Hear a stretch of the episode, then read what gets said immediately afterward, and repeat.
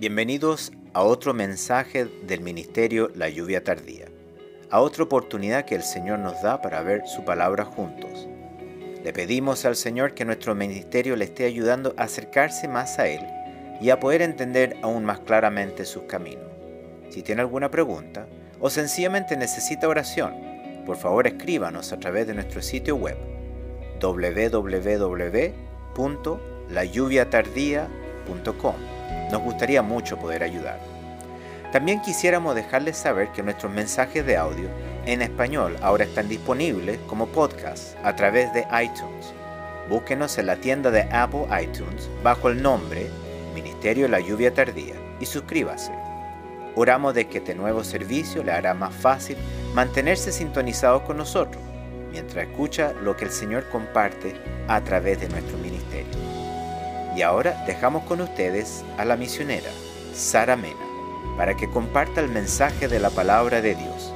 Escuchemos lo que el Señor nos quiere decir.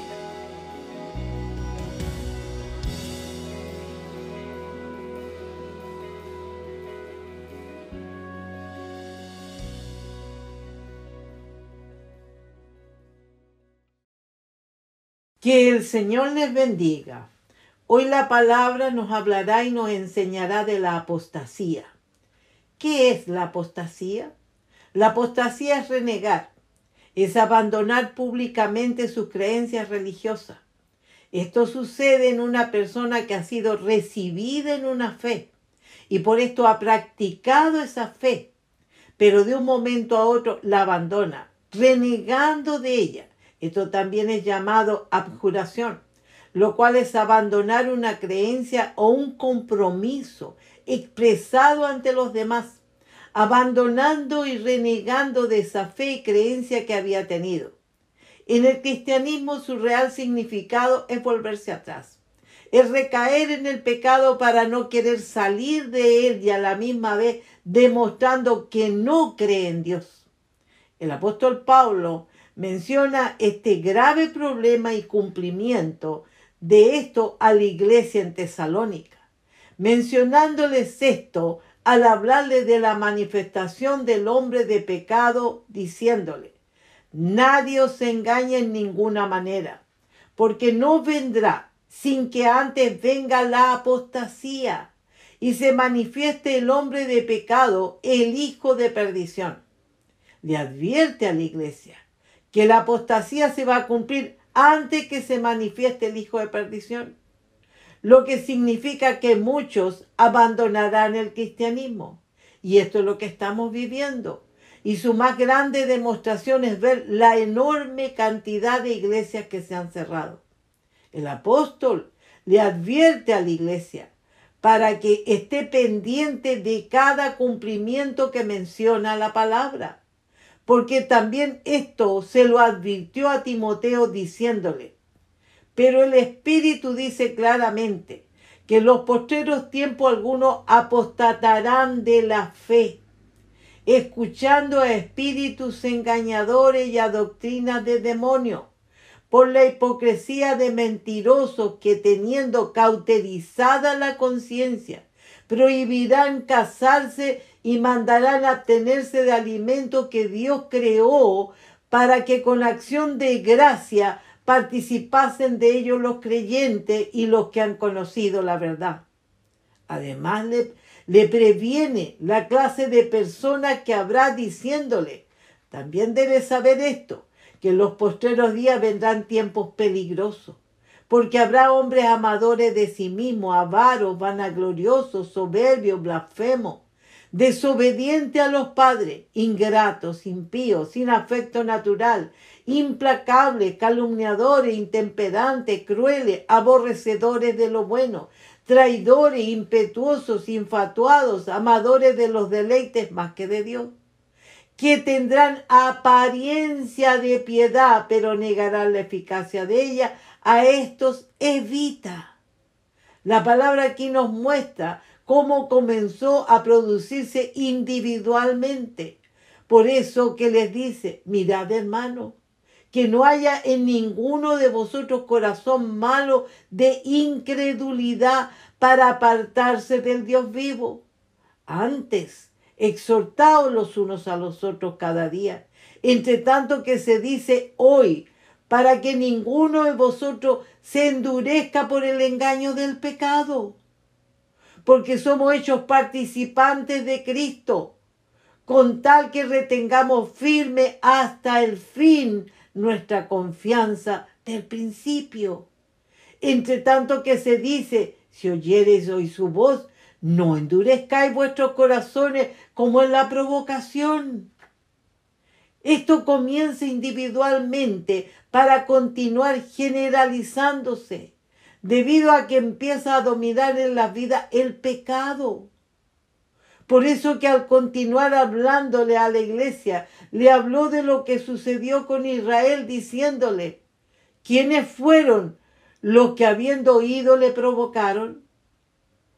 ¿No fueron todos los que salieron de Egipto por mano de Moisés? ¿Y con quién estuvo él disgustado cuarenta años? ¿No fue con los que pecaron cuyos cuerpos cayeron en el desierto? ¿Y a quienes juró que no entrarían en su reposo sino aquellos que desobedecieron? Y vemos que no pudieron entrar a causa de incredulidad.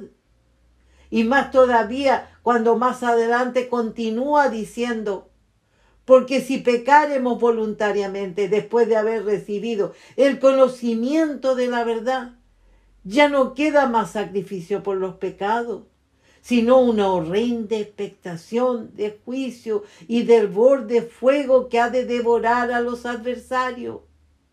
El que viola la ley de Moisés por el testimonio de dos o tres testigos, muere irremisiblemente. ¿Cuánto mayor castigo pensáis que merecerá el que pisoteare al Hijo de Dios y tuviere por inmunda la sangre del pacto en la cual fue santificado e hiciere afrenta al Espíritu de gracia? Pues conocemos al que dijo, mía en la venganza, yo daré el pago, dice el Señor, y otra vez el Señor juzgará a su pueblo. Horrenda cosa es caer en manos del Dios vivo. ¿Se están dando cuenta lo peligroso que es esto? Por esto que el apóstol trata de tocar los corazones, para que ninguno de nosotros nos olvidemos del día que Él nos llamó a salvación. Porque la gran mayoría llegamos en circunstancias muy dolorosas a Él y nadie ni nada nos detuvo, ni nos impidió entregarnos a Él. Por eso que el apóstol trata de tocar lo profundo de nuestro corazón, trata de despertar nuestra memoria para que nada ni nadie nos haga retroceder. Y por esto mismo nos dice, pero traed a la memoria los días pasados, los cuales después de haber sido iluminados, sostuviste gran combate de padecimiento. Por una parte, ciertamente con vituperio y tribulaciones fuiste hechos espectáculo. Y por otra, llegaste a ser compañero de los que estaban en una situación semejante. Porque de los presos también os compadeciste. Y el despojo de vuestros bienes sufriste con gozo, sabiendo que tenéis en vosotros una mejor y perdurable herencia en los cielos no perdáis pues vuestra confianza que tiene grande galardón, porque os es necesaria la paciencia para que habiendo hecho la voluntad de Dios obtengáis la promesa. Porque aún un poquito y el que ha de venir vendrá y no tardará, mas el justo vivirá por fe. Y si retrocediere no agradará a mi alma.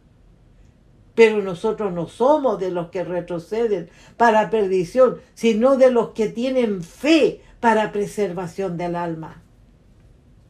Solo una persona que está excesivamente débil ante el pecado y con una muy débil fe no va a tener conciencia de esta palabra, porque esta palabra inspira hasta aquel que no se ha convertido al entender el peligro que hay cuando ya no hay temor ninguno a Dios.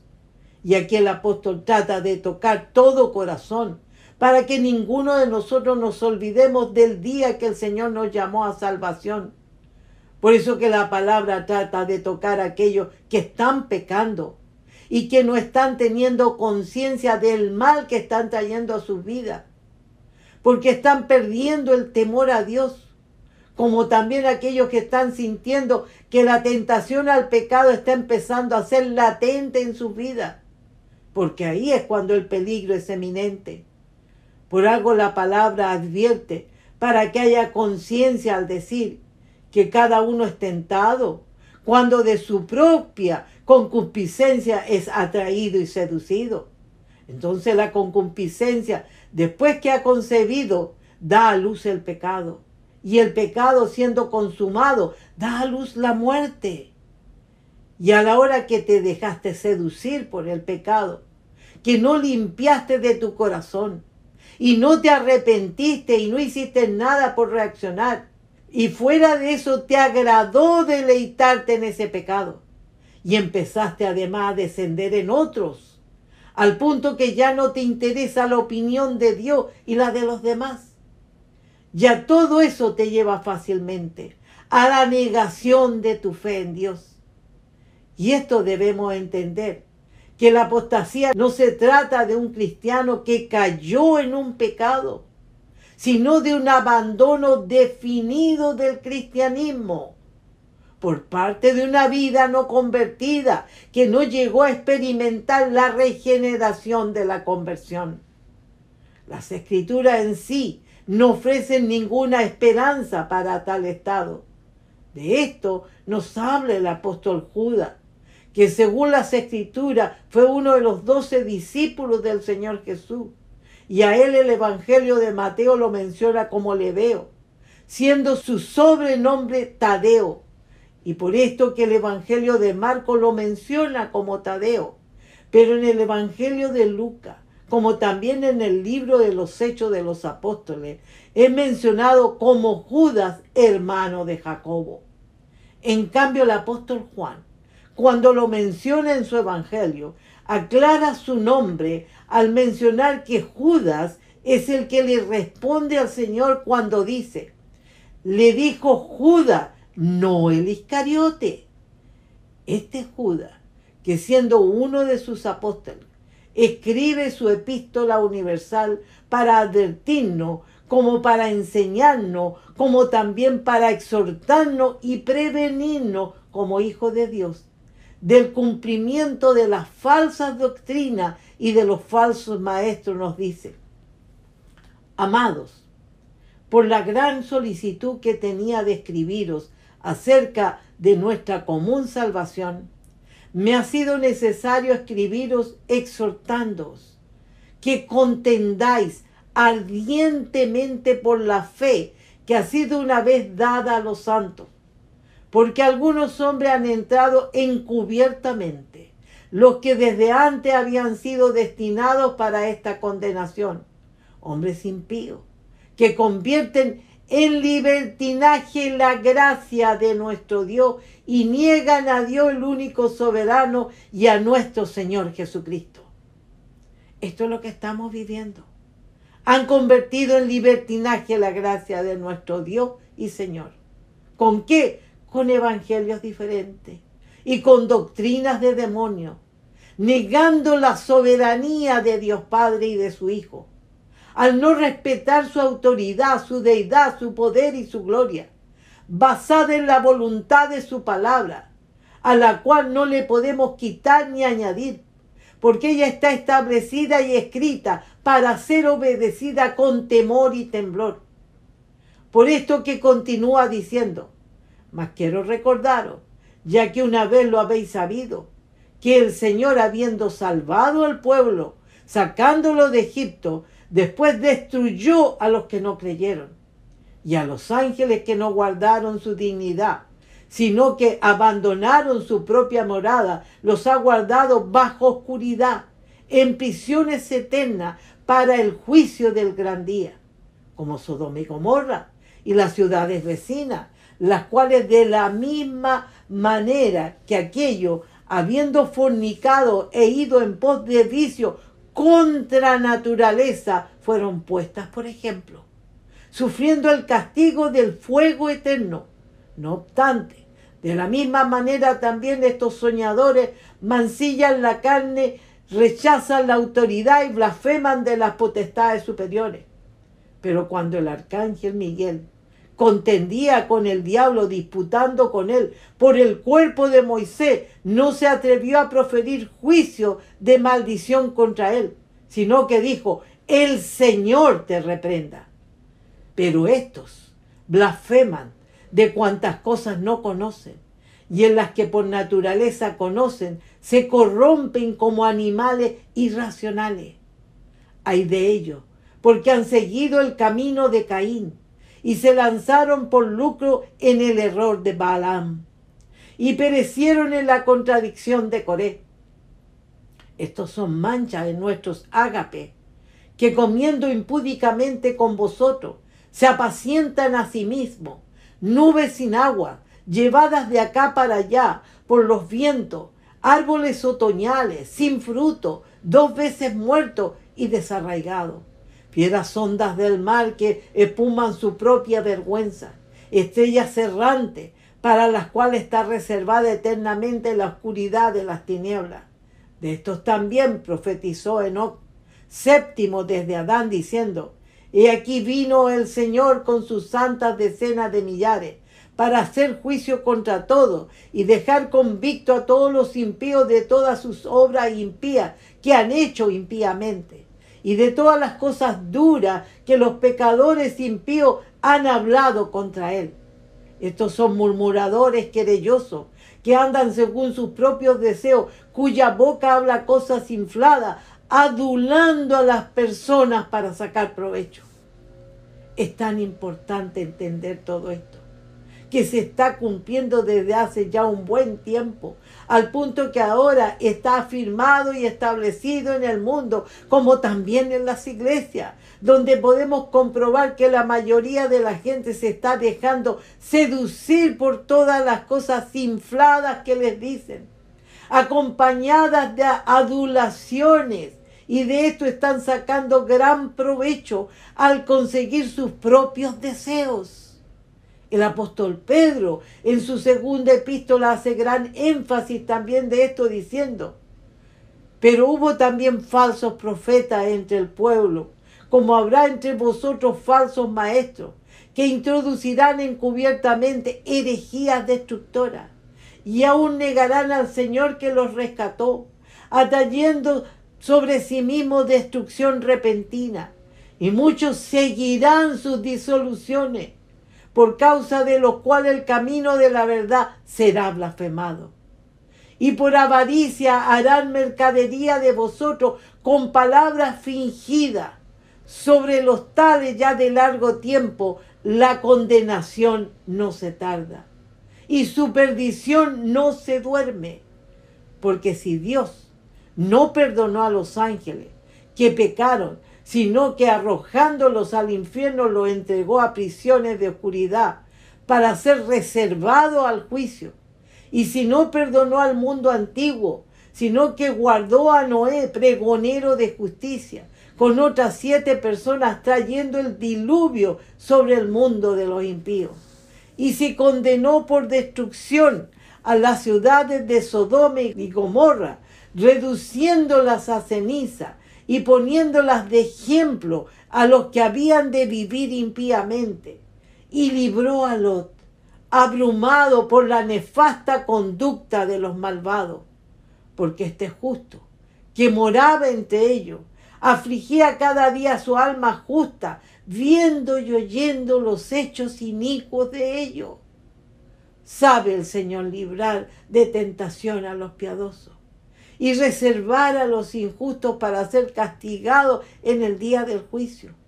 Y mayormente aquellos que siguiendo la carne andan en concupiscencia e inmundicia y desprecian el señorío, atrevidos y contumaces, no temen decir mal de las potestades superiores, mientras que los ángeles que son mayores en fuerza y en potencia, no pronuncian juicio de maldición contra ellas delante del Señor.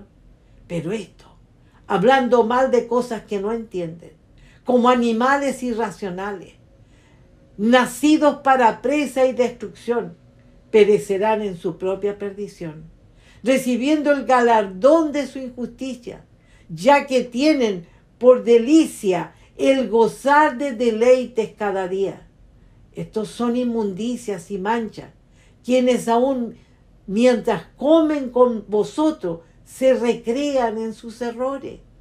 Tienen los ojos llenos de adulterio, no se sacian de pecar, seducen a las almas incontantes, tienen el corazón habituado a la codicia y son hijos de maldición. ¿Y en dónde está el peligro de todo esto? Al dejarse llevar por las adulaciones y por sus palabras infladas y vanas, que tienen apariencia de verdad, pero son mentiras, porque es un falso amor fraternal. Por eso que nunca debemos dejarnos fascinar por las lisonjerías, porque son peligrosas y más cuando la palabra dice que el hombre malo lisonjea a su prójimo y le hace andar por camino no bueno. Como también cuando dice que la boca lisonjera hace resbalar. Por eso que de la única que nos debemos dejar convencer es de la palabra de Dios. Por esto que es necesario conocerla, siendo diligente en escudriñar todo lo que nos enseñen o nos prediquen de ella, comprobando si lo que nos están diciendo está escrito en ella para retenerla. Y si no lo está, desecharlo. Imitando esas vidas de Perea cuando de ellos dice, y esto era más noble que los que estaban en Tesalónica, pues recibieron la palabra con toda solicitud, escudriñando cada día las escrituras para ver si estas cosas eran así. Por esto, no debemos olvidar que Israel fue destruido en su falta de conocimiento, porque había desechado la palabra de Dios y de esto dice, mi pueblo fue destruido porque le faltó conocimiento. Por cuanto desechaste el conocimiento, yo te echaré del sacerdocio. Y porque olvidaste la ley de tu Dios, también yo me olvidaré de tus hijos. Se dan cuenta de todo el mal que podemos traer a nuestra vida, a nuestros hijos, como también a todos los que están a nuestro alrededor. Por eso, que este es uno de los más graves peligros. Y la palabra nos ha hablado claramente, como también nos ha aconsejado. Pero, ¿qué más debemos hacer? Contender ardientemente por la fe, que es pelear y luchar por ella, con vehemencia, apasionadamente, con sentimiento poderoso, en el poder del nombre del Señor Jesús y en el poder de su Santo Espíritu, teniendo siempre nuestro corazón contrito y humillado a los pies del Señor, procurando santidad y obediencia. Que el Señor les bendiga.